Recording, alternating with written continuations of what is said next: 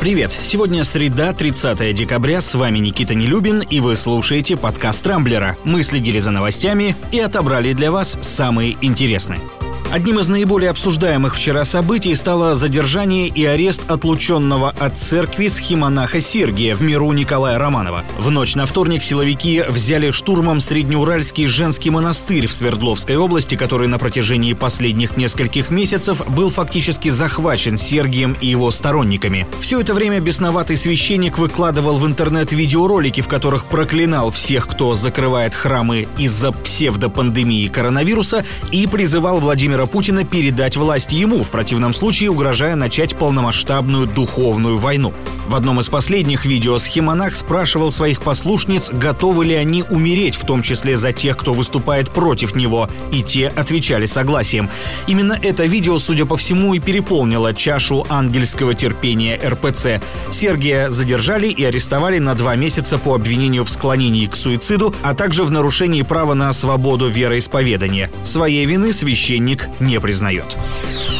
Кажется, в Федеральной службе безопасности России уходящий год будут отмечать особенно бурно. Накануне ведомство отчиталось об успешном перекрытии крупнейшего за последние годы канала поставок кокаина. Спецоперацию наши силовики проводили совместно с Управлением по борьбе с наркотиками Минюста США. Первую ниточку удалось нащупать в Санкт-Петербурге. В мае этого года там задержали с поличным курьера с крупной партией порошка. Уже через него оперативники смогли выйти на международную группу наркоторговцев, а в ноябре этого года в Подмосковье обнаружили тайник, в котором хранилось около 300 килограммов кокаина примерно на миллиард рублей. По данным ФСБ, по этому же каналу наркотики из Южной Америки поставлялись не только в нашу страну, но и в Европу. В общем, у кого-то предстоящие новогодние праздники пройдут не так ярко, как хотелось бы.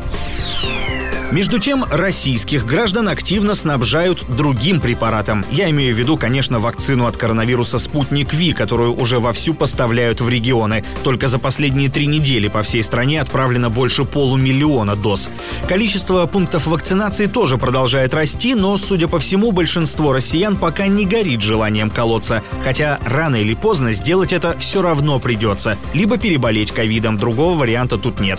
Ну а накануне стало известно, что в России будут введены специальные паспорта для тех, кто прошел вакцинацию от короны. Уже с января такая возможность появится на госуслугах. Об этом накануне заявил глава Минздрава Михаил Мурашко. Правда, пока не ясно, какие преимущества будет давать такой паспорт. Ну, кроме самоуспокоения, конечно. Кстати, я и сам в прошлую пятницу привился спутником Ви. Немного потемпературил, но через сутки все прошло, и сейчас чувствую себя совершенно нормально. Чего и вам желаю.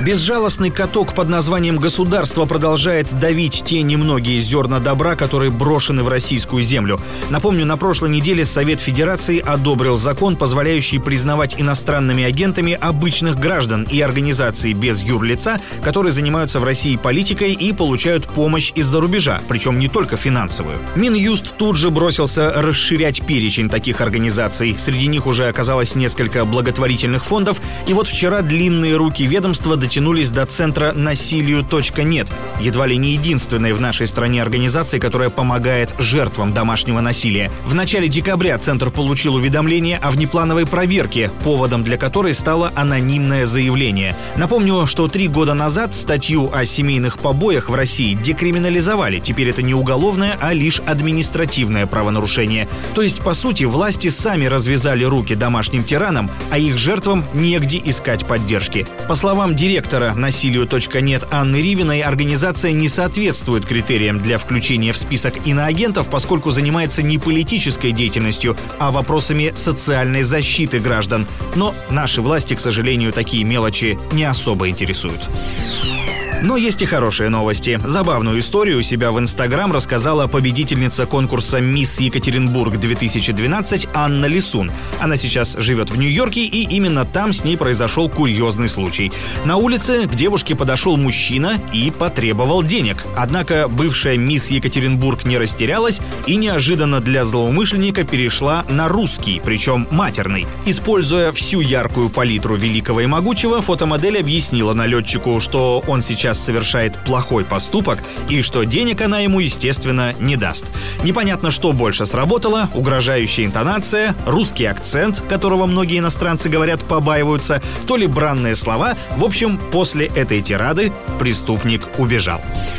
На этом пока все. С вами был Никита Нелюбин. Не пропускайте интересные новости, слушайте и подписывайтесь на нас в Google подкастах и CastBox. Увидимся на rambler.ru. Счастливо!